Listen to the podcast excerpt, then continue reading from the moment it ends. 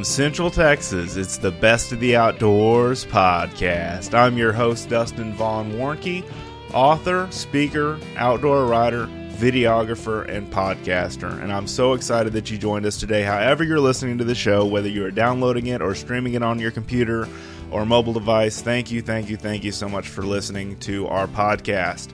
I'm really excited about today's episode because so far we've been pretty heavy into hunting and firearms and bow fishing and those kind of subjects. Today we're going to get into fishing as I promised on the last podcast.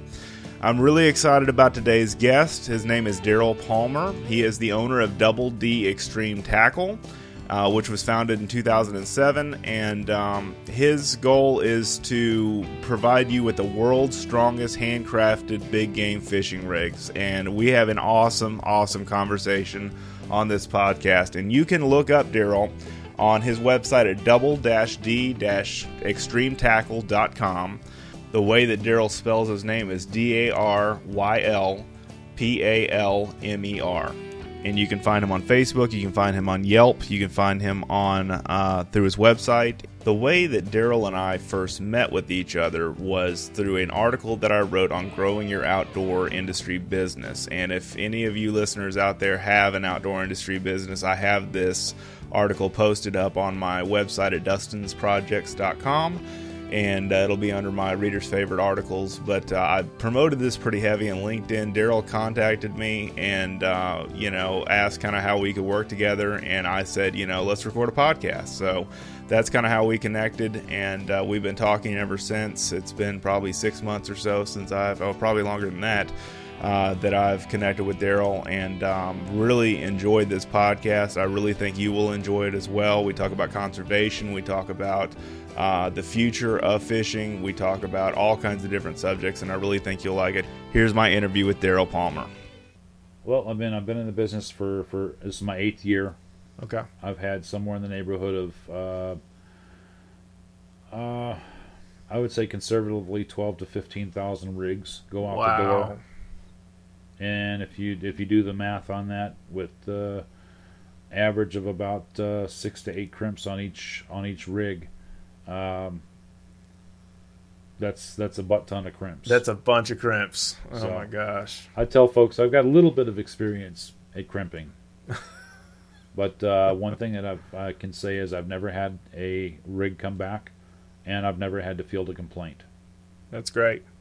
Great customer service there too. So when people call in, if you called in and talked to me, you know I'll spend as much time as I need to. I'll answer any questions you have, and uh, I may talk your ear off, but you'll get some good information. Because uh, bottom line is, um, when you're successful, I'm successful. Exactly. That's what I. That's what I build for. I build for conservation to make sure you get that big game fish in and get it released. And I build it so, uh, build things strong, so you're successful in what you do. So, in in the in the case of a, of a novice, you may have to up your game and up your gear to uh, be able to use, you know, the, the, the gear that I built. Right. So, how did you get started in fishing? Well, like I said, I started off when I was about four years old. My mom took me. My dad was aboard ship uh, in the Navy, and she took me down to uh, Melville Pier in uh, Newport, Rhode Island, and uh, that's basically where I got you know, I thank my mom for that. You know, she got that fishing spirit instilled in me, and it's it's never quit. That's awesome. That's great. When did you start in the fishing industry, or how did you get started in the fishing industry?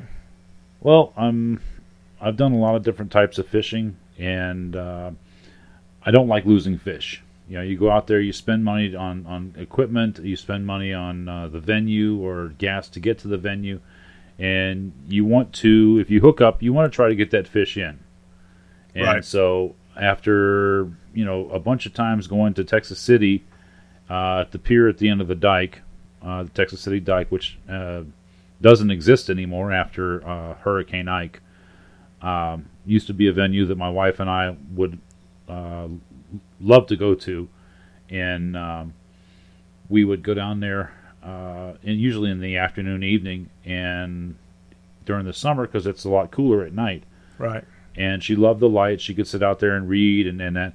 But um, she would catch the bait fish, and I would catch the big fish. And I just got tired of going down there and losing fish, not left and right, but losing fish here and there. I mean, good fish. Gets frustrating. It got real frustrating. Sure. And so I would I started uh, went over and got some uh, you know weed eater line, and I bought some some uh, cable online, and I started building my own. Right. And after you know a couple three months of doing that, my wife's like, you know, why don't you you know these are pretty decent rigs. Why don't you sell these on eBay? Why don't you see if you can sell them? I'm like, nah, nobody's gonna want to buy this stuff. It's weed eater line. It's rednecky. You know, it's like, you know, and and so um, after a while, um, she kept hammering on me and hammering on me, and I was like, okay, fine, I'll put a couple of them out on eBay.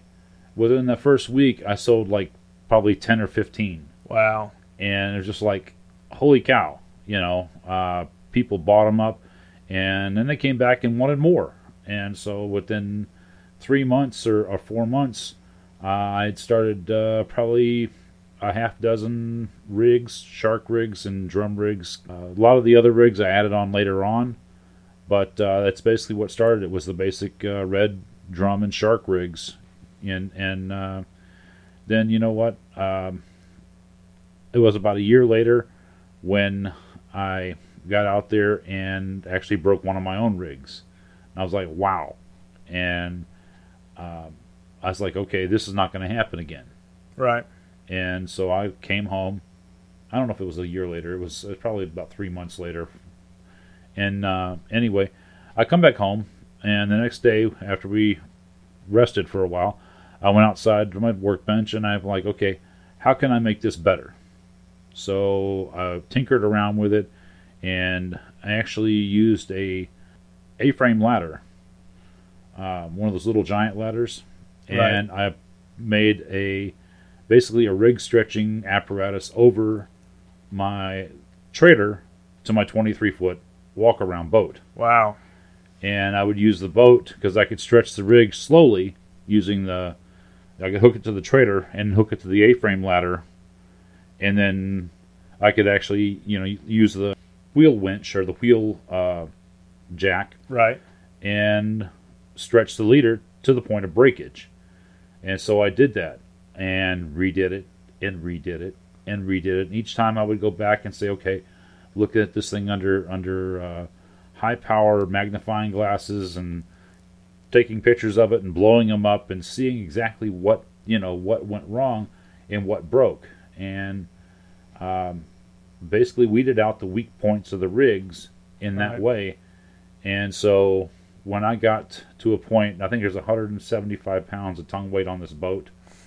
So when I got them to where um, I could hang the boat trailer on a shark rig, I'm like, you know what? That's probably pretty good enough. And then after that, I started upgrading the uh, actual parts, the swivels, the crimps, the hooks, and uh, I basically only go with mustad hooks. And the reason being is because they actually stretch their own metal. Right. They've got uh, equipment they've been using for a couple of hundred, three hundred years in Norway that uh, they have the proprietary t- technology to do that, and other hook manufacturers have, are after them all the time to send them uh, metal to make their hooks out of. They're like, nah. so, so that's why I use mustad hooks because they they it's not a forged hook. It's not a. It's actually stretched. You know, it's not a. It's not a uh, extruded or anything like that, and uh, that impressed me. That's good. So, um, mostly mustad hooks, um, AFW uh, swivels, snap swivels, the uh, coast locks, and uh, crimps, and then uh, AFW monos and cables. Great. And your main target is um, big game fish, or do you do freshwater and saltwater rigs? I do some freshwater. Uh, there's there's uh, freshwater big game fish out there. Some guys use these uh, use the cable rigs for gar. Some of them use them for uh, actually alligator, where it's legal to to you know catch alligator, and uh, some of them, uh, in fact, uh, there's a guy up in Oregon that uses one particular rig, the um, the finesse shark rig for um, sturgeon, the white sturgeon up there Wow. And I insist that if he uses the rigs, that he puts barbless hooks on them Right. because that's required by law. I won't. I won't send him. Uh, I'll either grind the barbs off, or I will, you know, send it with uh, what is it, a 250 pound split ring where he can put his own hook on there. Right. But that's one thing that I'm I'm uh, very adamant about is following the game laws and the fishing laws, and that um, early on um, in designing the the links and the weights and everything of the of the leaders and rigs that I build, I looked up all the specs for a lot of the specs for the IGF, IGFA. Right. So everything that I build is IGFA compliant. Just in case somebody gets a massive fish and, you know, they bring it in on, you know, really light tackle or whatever, I want to make sure that the IGFA is, you know, satisfied in that aspect. Okay. And tell me what IGFA is, because It's an International Game Fish Association. Okay. Very good. I figured it standing for something they, like that. They uh, they have specific uh, rules on uh, how long a leader can be, how heavy, can, not really how heavy it can be, but how long, and uh, there's several different uh, criteria that it has to meet, and mine meet all of it. So you started your own company, and that's Double D Extreme Tackle, and that's based out of where? Um, based out of Kingwood, Texas. Um, the uh, the name Double D Extreme Tackle uh, actually came from uh, me and my wife. My my wife's name is Dawn. I'm Daryl. Oh, okay. and so that's where the double D came from. Um, a lot of guys out there may think it means uh, something that you put in a bra, but you know that's not where it came from. But you know, hey, let them think what they like. that's good. So That's good. And what is the anatomy, I guess, to a good rig as far as it goes with, you know, what, what sets your rigs apart from a lot of the other ones, if, if you can answer that? Well, um, there's a lot of guys out there that build um, either all mono or all cable rigs. And one thing that uh, happens if you get a toothy critter on an all mono rig, um, one thing they can do is bite through it. Uh, you can get uh, what they call uh, tail whipped or tail rash or you know rash on the rig itself and to where to the point where it actually fails.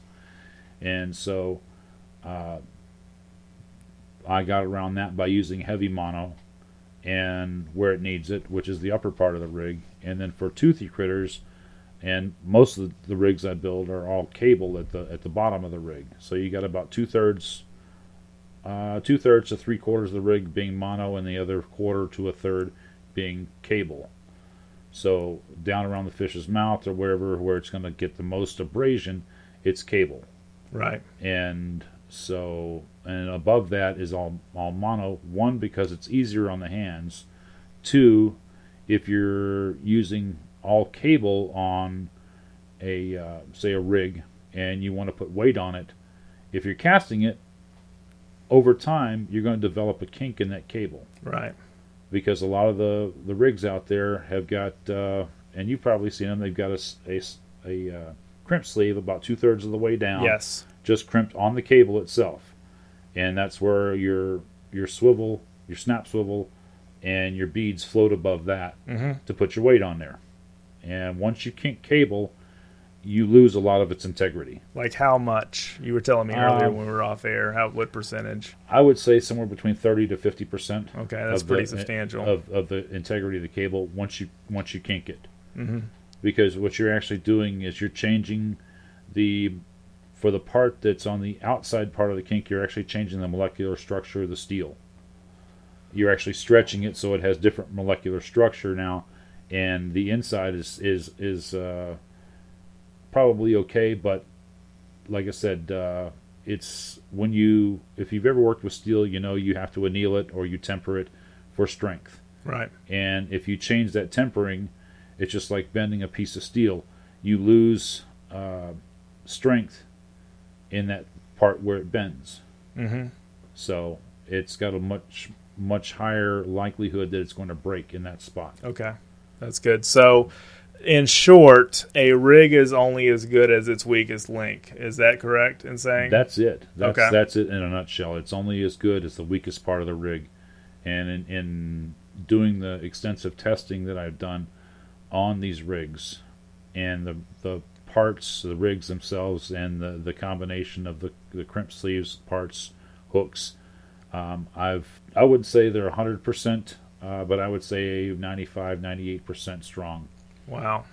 And there's a lot of R and D that kind of went into that, wasn't there? There is. There's a lot of, of uh, like for one thing, uh, the all the parts that I use on the rigs are all black Right. because black doesn't reflect light and it does not attract game fish like bright colors like uh, brass or nickel plated parts will attract game fish and they actually bite the rig versus biting the bait. And I want the attention on the bait. I don't want it anywhere else on the rig. So your rigs are black for that reason, and that's also explained on his website. And I'll give his website at the end of the show and uh, in the show notes.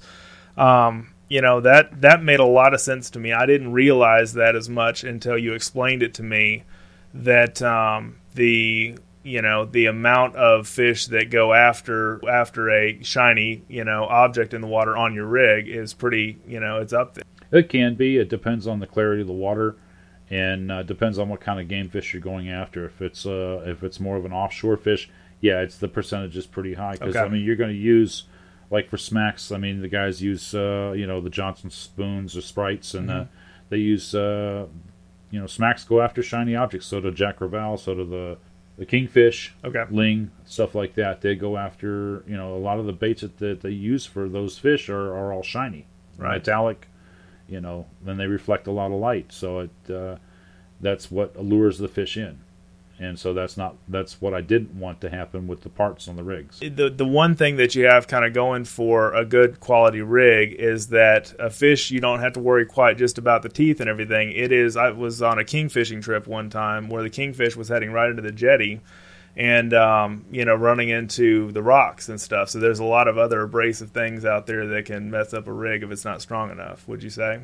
That's true that's true not the least of which is the fish's skin especially in the instance of a shark or something like oh that Oh yes. But if Indeed. uh, uh if a sh- like uh, you know AJ's and and redfish and and they're notorious for diving into cover once you hook them. right. And you know if you catch stingrays, they're notorious for for dropping them down on the bottom once you hook them. And the sand is brutal against monos and and stuff like that. And uh, the rocks are brutal against mono, you know barnacles stuff like that. Um, so if you're using lighter, you know, lower profile monos, uh, say in the 30 to 50 or 100 pound, you know, range, if you get a nick in it, you know, in a 100 pound mono, suddenly, guess what? You got uh, 50 pound mono Right. in that spot, or you got 30 pound mono. So, in using 200 and 300 pound monos, if it gets nicked, then you still have, you know, say 250, you know, or, or 150 instead of, you know, cutting it in half, you're losing about 50, you know, say a quarter of it. You're losing the life of that line, kind of. Right. Right. Yeah. So, um, and like I said earlier, the uh, when you get the fish in, say you're say you're shark fishing in the surf, you know, you get it on in on a shark rig. Uh, my HD series rigs are 23 feet long, 22 and 23 feet long. Uh, the 23 being um, 15 feet of mono and six or eight feet of cable. And the cable is basically to keep the shark from uh, tail whipping the rig or its skin where the where the uh, cable rubs on its skin from abrading the the mono and I the didn't mono, think about that. the mono part of it because a lot uh, a lot of people don't know this that uh, sharks will just like a crocodile if you get them out there they'll actually do a death roll and they'll roll up in the rig Mm. And I did not know that. they'll uh, they'll break themselves off that way, and so then you have a fish with you know all this rig wrapped around them, and no way for them to get it off of them, Right. and that's that adds to you know uh, post catch mortality, which I'm you know I'm one one thing that I'm trying to work against is that. Because I don't want the the uh, mortality rate, I want you to be able to bring in a, a good sized game fish and be able to release that fish if you're not going to uh, harvest it. Your big, um, you know, thing that you talk about on your website is catch and release, right? That is that's what I talk about. I'm I'm big into catch and release.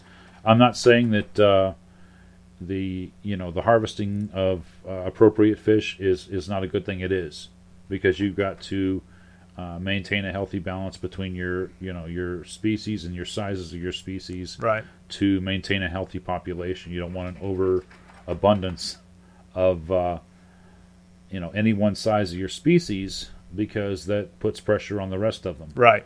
So, um, like uh, one thing I hugely agree with is the uh, the taking of, of bull reds. You know, one or two per year per angler.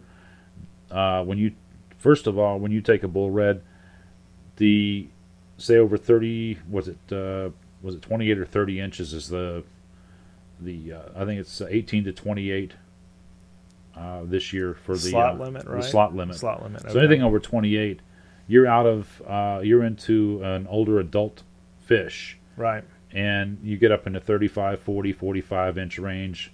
Um, you're into an older, much older adult. You're into a senior citizen type situation with the, but uh, Never looked at fish as senior citizens, but yeah, I get what you're saying. but the thing is, they breed well into their into their senior years, and your your larger fish are your breeding stock. And the if you deplete, say you deplete uh, 80 90 percent of your uh, redfish population, say over 35 inches, uh, Mother Nature has a way of uh, getting around the fact that those larger fish are not there anymore. They'll that uh, the younger fish will actually start maturing earlier, and your breeding stock now becomes the 30 to 35 inch range. Mhm. But the the the catch is that all their offspring will only have the genes to reach that 30 to 35 inch limit. They won't have the genes to reach a 45 or 50, you know, 40 45 inch. I see.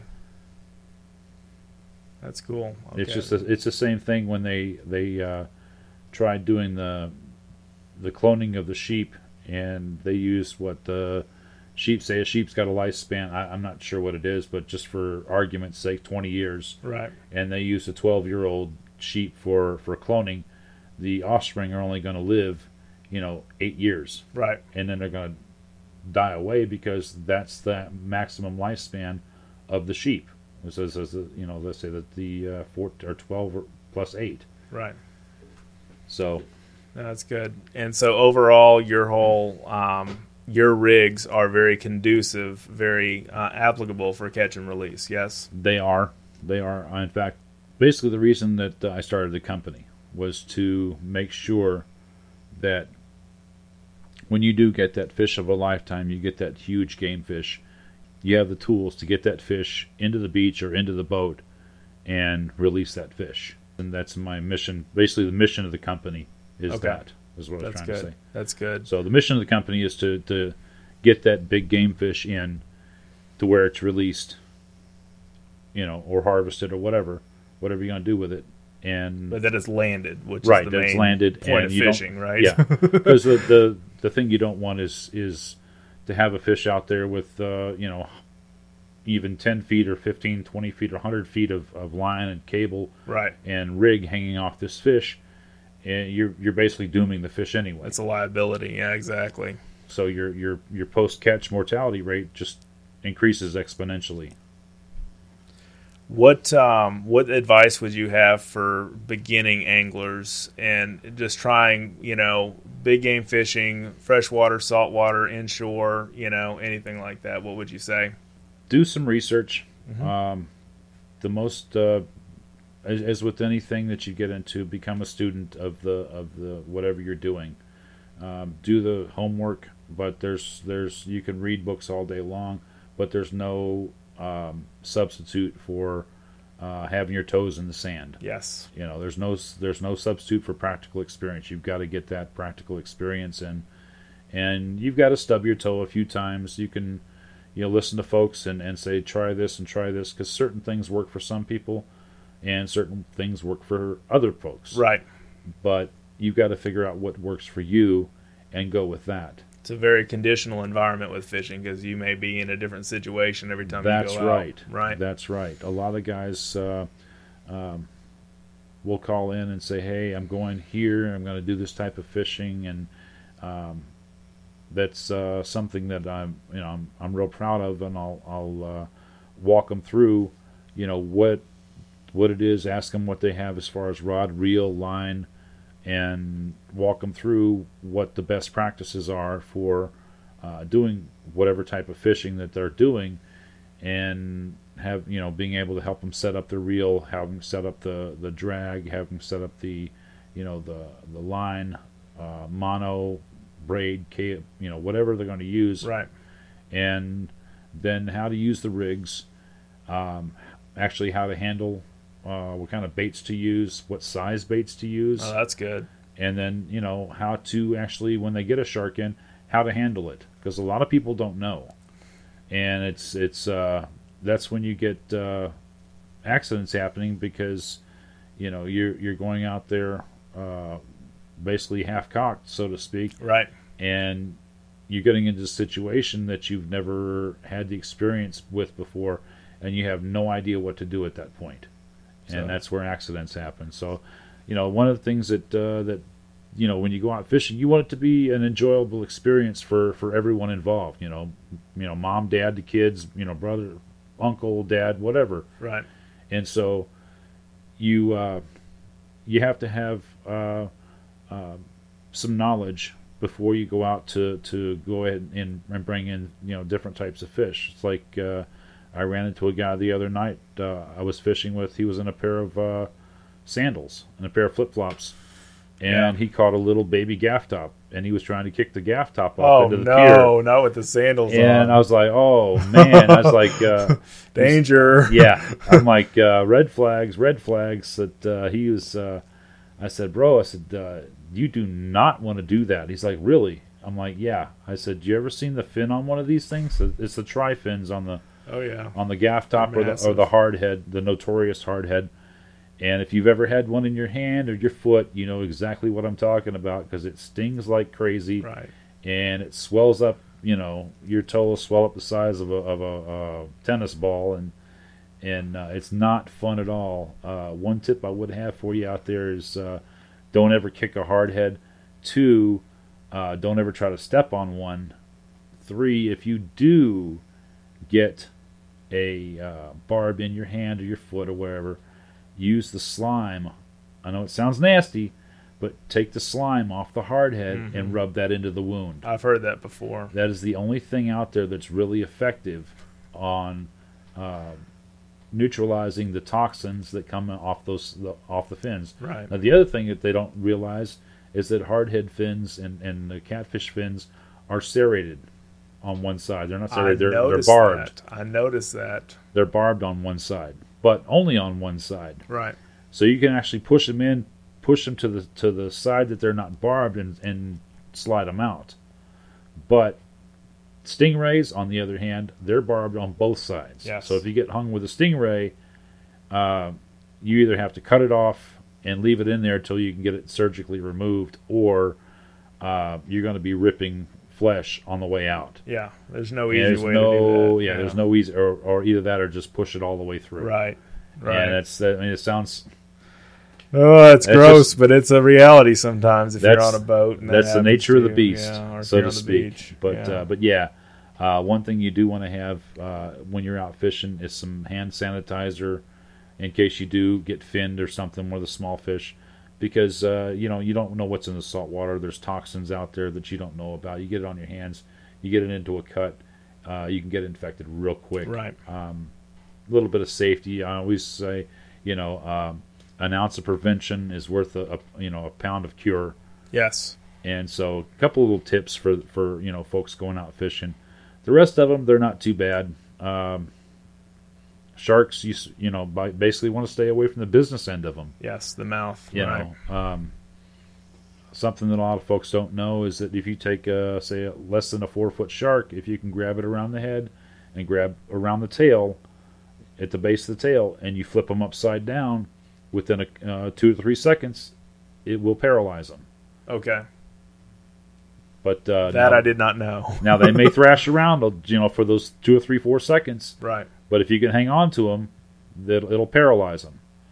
But don't ever don't ever do that with the fish in you know unless it's inverted, unless it's upside down, Right. because they will they will uh, uh, they can turn on a dime, and they Oh, yeah. they got teeth, and you but you would never think that you would get bit, but you will. Not just teeth, rows of teeth. Yeah, rows of teeth. But um, yeah, I've, I've seen. I know we've all seen the video of the guy out there that's holding the shark, and it uh, he's got the head point out in front of him, and he reaches around, and the shark uh, does a ninety degree turn to the left and nails him in the shoulder. Shark decides to reach around as well. Yep, Right. yep, yep, yep, yep. oh but my. uh, but yeah, um, anything over four feet, I wouldn't recommend doing that with. just um, cut the line, or what? What do you? no, you don't cut the line. You take and you. Uh, the one thing you don't want to do is cut the line. Okay. That's one of the, the big things that that uh, I'm very largely against is is bringing a, and just leaving the rig on there and you cut the line. Now, if you want to cut the cable down by the hook, that's a different story. If you Right. got a fish that that's you know, like say a say a ten foot, twelve foot hammer, and or you know a, a ten or twelve foot uh, tiger or whatever, and it's just too dangerous to try and get the hook out right. which a lot of times it is. You want to um, take and cut the cable, or you know whatever it is that you got attached to the hook, as close to the hook as possible safely. Right. But sharks that big, um, typically you want to um, straddle in front of the dorsal fin. You want to put them on the beach, um, just at the water's edge, where the water can still kind of get over their gills. Put them at the water's edge, straddle them, but once you straddle them, stay away from the tail Right. because that tail on on, a, on, a, on a six, seven foot, eight foot shark, the tail whip comes around, it can break an ankle. They're incredibly, strong. incredibly strong fish. Um, my brother was out fishing with me the other night, uh, and his little boy, and they caught a uh, a little scalloped hammerhead. It's probably about 14 inches long, Oh, how cute. and uh, yeah, it was cute. He had had nice little teeth. They were real cute teeth. I bet they were. But uh, he was sitting there holding this thing, and my brother's not a small dude right. and uh, he's six six three, and he probably goes about uh, 260, 280. Used to be a football player. Used to be uh, used to work in the uh, out in the field, and uh, he's a big dude, and he couldn't hold this little tiny shark from wiggling back and forth. Oh boy. Of course, he didn't turn it upside down until I showed him that, but he couldn't keep this little guy from from twitching back and forth in his hand. That's how strong these little guys are. Wow. And you get them up six, eight, ten feet, and like I said, that tail whips around, it can break an ankle. Wow. So straddle them, front of the dorsal fin. Um, get your buddy in front of him uh, to. I guess you can get use an arc dehooker is one of the best things on the market to uh, get down to the hook and try to try to jar that hook out. Which is kind of a metal device that goes into the mouth, right? Right. It's a metal. It's a metal device with a with a. It's it's ringed at the end Okay. where you can put it on the line and then follow it down. Oh, hook. I see. I and it's see. got a T at the other end. And for your bigger game fish, you you've got one that's probably I think 40 inches long, that which is plenty plenty long enough. And you take and pull the line one way, put this thing down on the hook, where you can get the hook down in the, in the middle of the of the bend of the hook, and pull it the other way, and you can pop that hook out. But if Oh, you can't get if you can't do that, then then cutting the cable is is one thing you want to you know be really really careful about doing Yes. because uh, even though you're sitting on that shark, he can still move, Oh yeah. you know. But uh, once you get that uh, done, if you have a uh, tagging kit, go ahead and tag your shark uh, by the dorsal fin, and then uh, take your pictures as, as quickly as possible. Uh, don't sit there and, and wait on the beach while somebody runs to the truck to get the camera. Not a good idea Yeah. As long the longer you keep these sharks out of the water, the higher the mortality rate can be. I see. You want to get that shark unhooked. You brought in unhooked, uh, tagged, photographed, and you want to get that shark back out in the water Right. as ASAP. quickly as quickly as possible. But um, now, um, one thing uh, a lot of people like to eat shark.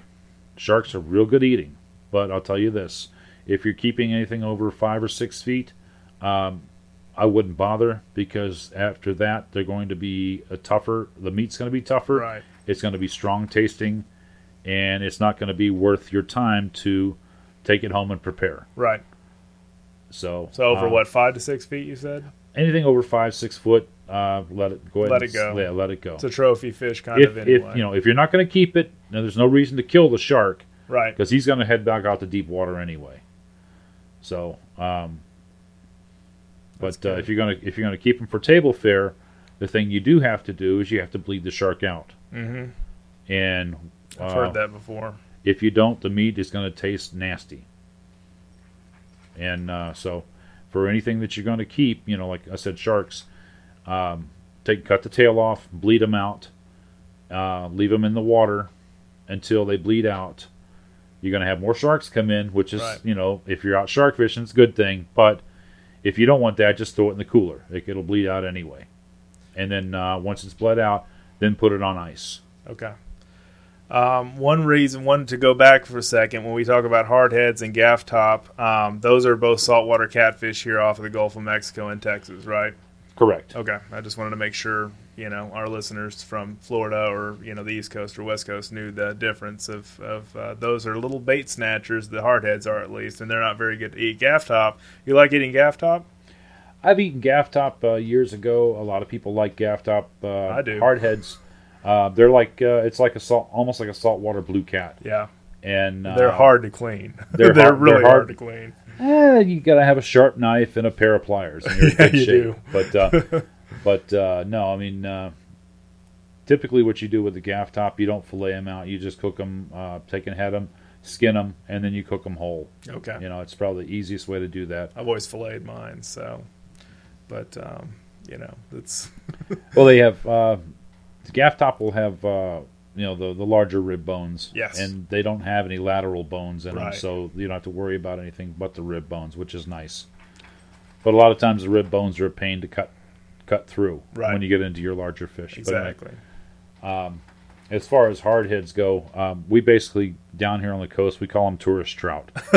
Tourist trout. I love it. So That's good. Oh, you'll always catch them. I mean, there's always something easy to catch because Well- hardheads will bite on just about anything. not necessarily. I mean, you, you put it this way: if you're starting to catch hardheads, you might as well give it up because that's all you're going to catch. Okay. Okay. If, Yeah. if hardheads are biting, that's usually the only thing that is biting is hardheads. I've just found it every time I go out fishing on you know surf fishing or bank fishing or whatever on the on the coast. That's what I end up with is hardheads. They're fun to catch, but they're not fun to get off the hook.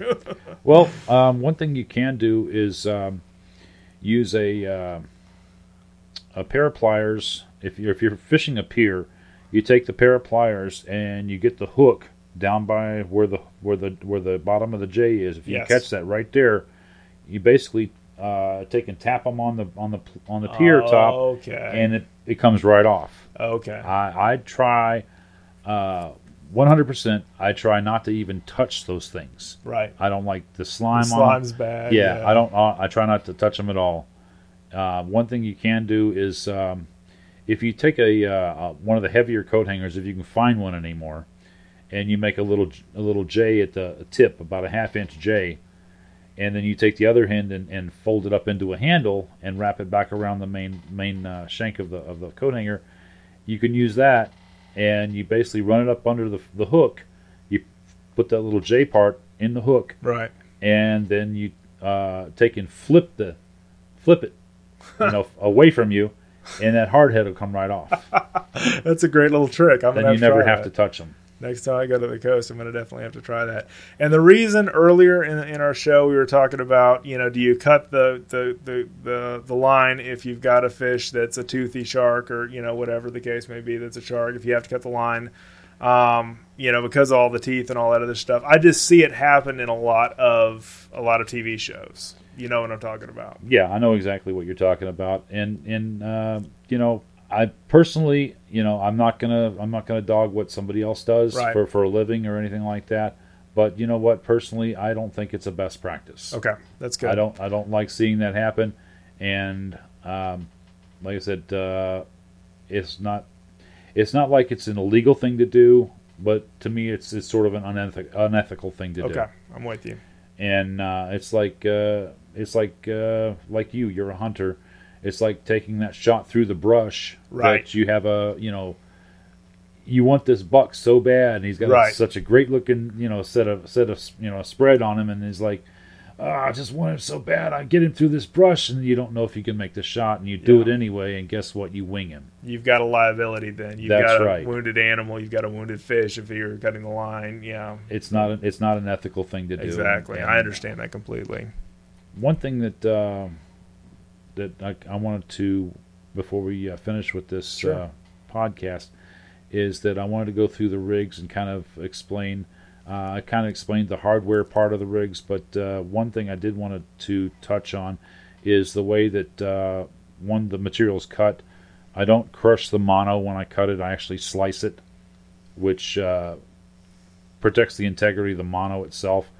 Uh, I also uh, do not leave, if you'll notice on the ends of the rigs where the crimps are, there's no tag ends left sticking out, uh, especially on the cables for them to get hung on your hands. That is one of the probably the most painful things to happen is if you're Yes. fighting a big game fish, you're bringing it in, and then that he flips his head and then jams that cable right into your hand, Ouch! I've been there before. and you know that's not fun. That's not fun. That does not feel good. So that that won't ever happen with the with the gear that I build, is because I don't leave the huge tag end sticking out. In fact, I don't leave hardly any tag end sticking out. Maybe a sixteenth at most. Okay. So, um, the other thing is the the crimping method I use is something that I've developed. It's a proprietary method, and it, uh, it renders the crimp uh, 100% effective. It crimps 100% of the material, um, and for the smaller rigs that I build, like the red rigs, drum rigs, uh, finesse shark, um, it renders the 90 pound cable that I'm crimping on. It's a nylon coated cable, which a lot of guys don't like because uh, it they say it does come out. This doesn't. Um, on, Okay. a, on a 90 pound cable, I can hang 75 pounds of dead weight. In fact, I can I can straighten out an 8 aught J hook Wow, that takes a little bit with of it with without doing anything to the integrity of the cable or the crimp. takes a little work there to straighten out one of those. So, um, in fact, uh, for those who are you know no Mustad hooks, uh, 39960D, which is now a DT at the Duratin, um, I've actually straightened those out uh, using weight. And the leaders that I've I've built the, with those hooks on it, the 275 cable, 300 pound mono rigs, um, crimps didn't budge. Wow, So That's the hooks, impressive. hooks will actually straighten out before the before the crimps budge. before the crimps budge. Wow, that's a solid rig, sir. That is a really solid rig. So That's really good. Um, what else would you like to add about your rigs or your company or anything like that? Um, basically, uh, like I said, uh, I'm into conservation. I'm a I'm a U.S. naval veteran, third generation Navy, Thank you for your service. and uh, one thing I try to do is when I do get uh, orders from uh, from vets or people that I know that are are uh, uh, vets or active service members, I try to treat them, you know, with as much uh, uh, respect and and and uh, you know try to give them a little bit of extra there. Sure, that's great. So, That's really great. Like I'll ship it to them faster, or I will, you know, take take a little bit off the price of the rigs, or give them send them a couple of things extra, just as a as a thank you. Very good. And I asked this question of um, I asked this question back to Bill Henson in our second podcast. Um, this is kind of my deep question. Can you answer a deep question? Is that okay? Yeah, we'll go. What legacy should outdoorsmen leave behind with the youth or new outdoorsmen? Whatever you do in the outdoors is going to have an effect on whatever you know, whatever wherever you're at. One of the things that uh, that I try to, to say is if, uh, and you'll see it right on my website, um, you know, you wouldn't want somebody to come to your house and trash your house and just leave. So the ocean and the beaches, that's their house. Right. Don't trash it. If you're going to take out stuff out there, bring it home. Clean up the beach, leave it cleaner than you found it. Um, Right. it's that's everybody's responsibility. You know, I'm not saying go down and clean up 10 miles of beach. No, but if you clean, you know, uh, 100 yards up and back, you know, up and down the beach from where you're sitting, and just pick up the trash, guess what? That's 100 yards, 300 yards of beach. It's not going to have any garbage on it. Right. So, um, and the, the, like I said, uh, everything that you do out in the when you're fishing has an effect on you know other things, a lot more things than you can possibly know. It's a ripple effect, kind exactly. of. Exactly. Yeah. Exactly. Uh, Same thing in hunting. yeah, absolutely, absolutely. And that's one thing I try to teach young hunters and fishermen is just to, you know, take care of Mother Nature and everything we've been very blessed with by God's glory to get all of these cool things, you know, to do in the outdoors. You know, the beauty of it all is overwhelming sometimes. You know, it's just not to take it for granted. And um, you know, as far as passing down from one generation to another generation, what what would you say there? Because I know conservation is important to you, and I also know catch and release and that kind of stuff. So that's kind of where I was going with that. Right. Well, I'm like like you said, I'm huge into conservation. Sure. I'm into catch and release. Um, I'm not going to say 100% catch and release, but you teach teach the younger uh, generation to respect the fish. You respect the ocean. You respect the beach. Um, you respect other people's things. You know, as long as you teach them respect for uh, their world around them, then that's probably the greatest gift that you can possibly give them. Because there's so many that, that don't respect anything nowadays. Right.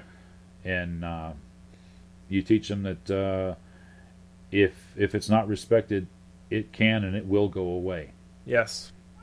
you know? Yes, indeed. So That's uh, true. it's been proven, you know, many many times with many many different species that are now extinct. You know, and and uh, many ecosystems that are now defunct because people didn't respect it.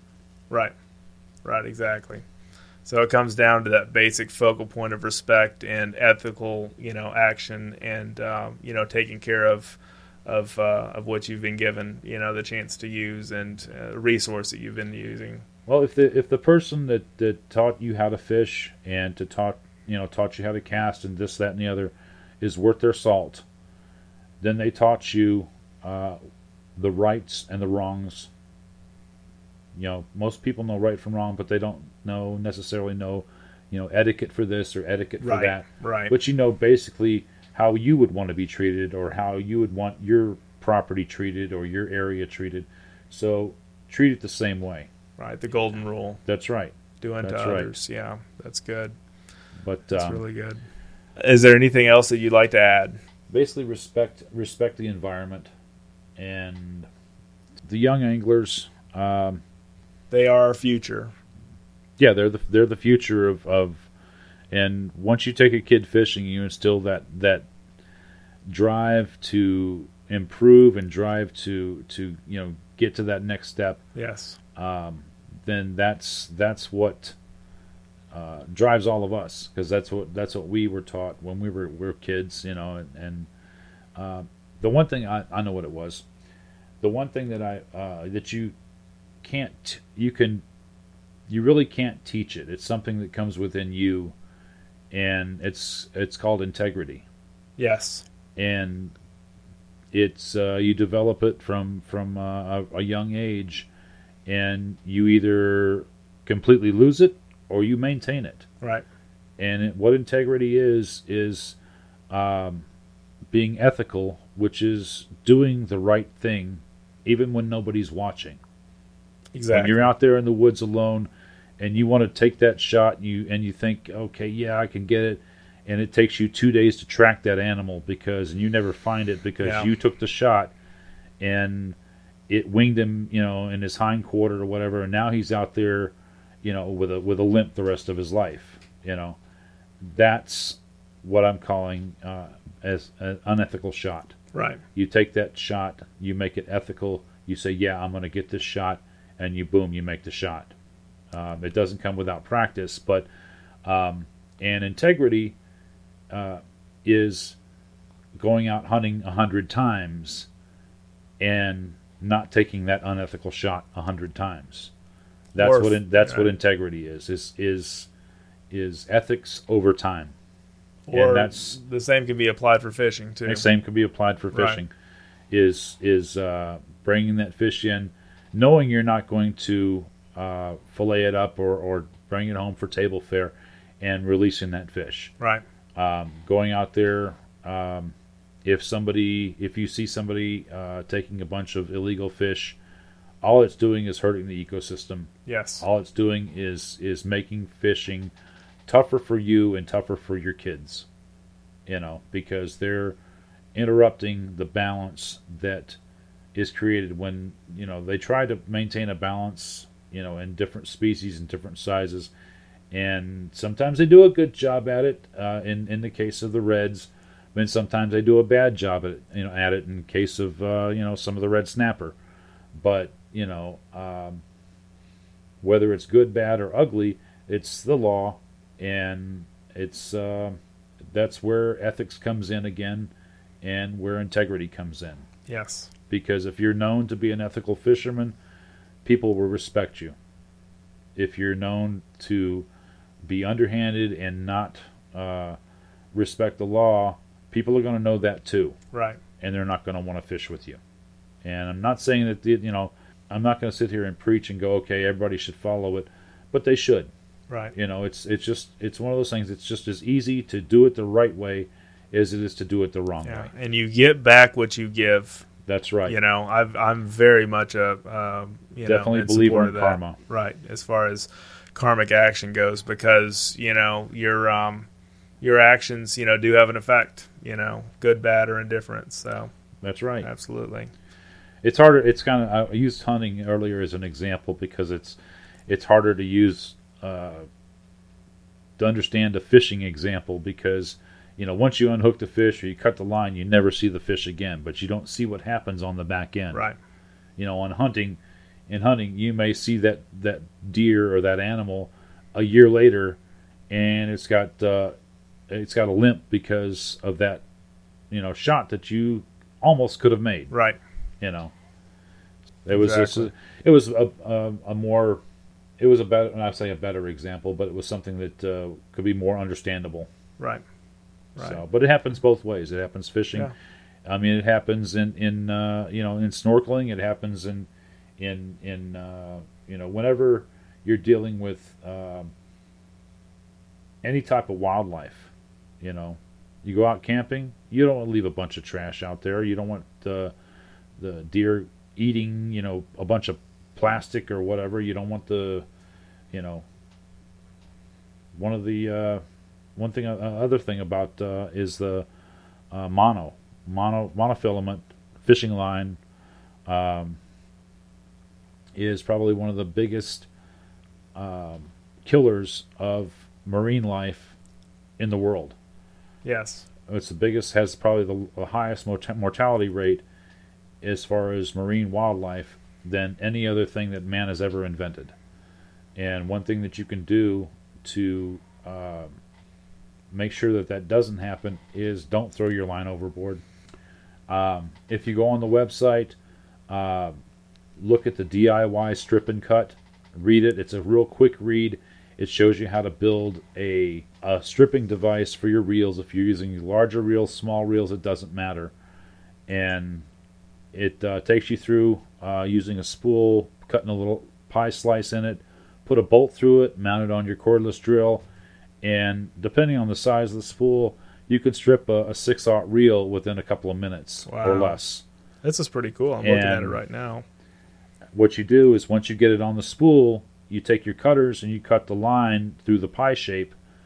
Um, it shows you. It's got illustrations on the on the web, but it takes uh, 500 yards worth of line that was once one piece, and makes it 500 little strands, Which are less than a foot long, and it's impossible to get for tangled anything up. to get Yeah, entangled it's, in it. it's- it right, ren- renders it harmless. Is what I'm to harmless. It renders yeah. it harmless. You know, Yeah. it'll still be out there in the wild, but it uh, it you won't be able to entangle anything in right. it. It was, Right. uh, one of the one of the things that, that that prompted me to actually build this was uh, I was doing some um, research on on uh, just different uh, conservation sites and, and trying to to market to uh, the uh, the conservation side of what I do, and uh, I noticed one thing that uh, a lot of the conservation sites out there, I'm not going to, you know, mention any names or anything, but uh, they're more, it seems like uh, in talking to them, that some of them are more interested in, in your donations Yes. than actually doing any good toward the environment, That's true. and which which is really disheartening. And and uh, but uh, anyway, uh, that prompted me to build this uh, when I was looking at this site from uh, uh, Washington State, and one of the things that they had on their website was uh, a picture of a bald eagle that had gotten uh, mono around its neck, and it, it had strangled it, and it was in a landfill. Wow. And to think that uh, you know our our nation's one of our nation's bird to come to that end was just just for me it was tragic. Sure. So No, I understand that. anyway, cut your mono. Yep, cut your mono. And your website is full of a lot of uh, really good ideas of um, DIY, um, and you know, just there's tons of good information on there. And I know you spent There's- a lot of a lot of time, you know, building that. Right. Uh, there's uh, there's some yeah. There's uh, surf rod and reel info, shark rod and reel info. It kind of goes through different types of reels, drags, lines, monos, um, braids, fluorocarbon, uh, your DIY strip and cut, um, and then uh, one thing that I would ask you to read is go read Why Catch and Release. Uh, that says in a nutshell what I was trying to talk about earlier, uh, as far as uh, why it's a good idea to catch and release. Now, I'm not saying I'm I'm it's it should be practiced 100% of the time. Um, there's a time to you know to keep you know good fish. Right. You know, you catch a 24, 26 inch red, they're incredible eating. You know, I don't have any problem with uh, with harvesting. You know, fish that are are, are uh, of an age and of size that are are, are uh, going to make really good table fare. Uh, but to to uh, needlessly kill, and it's the same thing with hunting. Um, uh, I guess it would be the difference between hunting for sport and hunting for meat Right. to you know provide you know whoever. So that's, that's Fishing for sport versus fishing for Right. meat. Okay, I'm with Right. you. That's good. so That's a when you go out and you catch a you know you catch a, a fifteen hundred pound marlin, and you you know you can take pictures of it in the water, let it go, you know. Um, even even the taxidermists nowadays, you don't even have to have a fish no, in order for them to make an, a beautiful lifelike mount for you. what do they call it? Replica or uh, Yeah, it's, fiberglass? yeah, it's, it's a fiberglass replica. All you need is a picture of the fish. You need the the length and the girth, Mhm. and they can build you a really really nice, uh, very true to life replica of your fish, and Right. you don't have to you don't have to kill the fish anymore, which is which is awesome. Love that technology. Wow, that was a fun podcast. I really enjoyed sitting down with Daryl and having a conversation with him. We just seem to mesh together when it comes to the um, you know meeting of the minds, and uh, very like-minded in a lot of different ways. And it's just awesome. Daryl is so passionate about conservation and about catch and release with big game fish, and uh, you know keeping certain fish for. Table fare, and um, he's just a really great guy. Again, as I said at the beginning of the show, you can look up Daryl on Facebook, you can look him up on Yelp, and you can also check out his website at double-d-extremetackle.com. Connect with him, call him, ask him questions. Uh, he just has a ton of different resources for you to help you be successful on the water with big game fish or even smaller inshore fish. You know, whatever you are into fishing, you can probably find a rig that Daryl makes. I think you'll really like it. My goal on this show is to bring you the best of the outdoors, you know, and that includes, you know, good companies with good services and good products that will help you excel and exceed in the outdoors. And that's my whole goal for, you know, what I do in the show. So I hope you see that. I hope you um, will go give Daryl a try if you're into fishing and would like to try some big game rigs. I think you'll really enjoy what he has to offer. Everything that I've seen of his is just awesome. So definitely check out my website at dustinsprojects.com. I have a blog there. I have links to articles that I've written. I have you know the links to the podcast episodes here and um, a bunch of other content that I do with the Mac and Prowler TV show and um, all the other different things that we're involved in. So thank you so much for listening. Thank you so much for watching. Thank you so much for reading. And have an awesome day in the outdoors.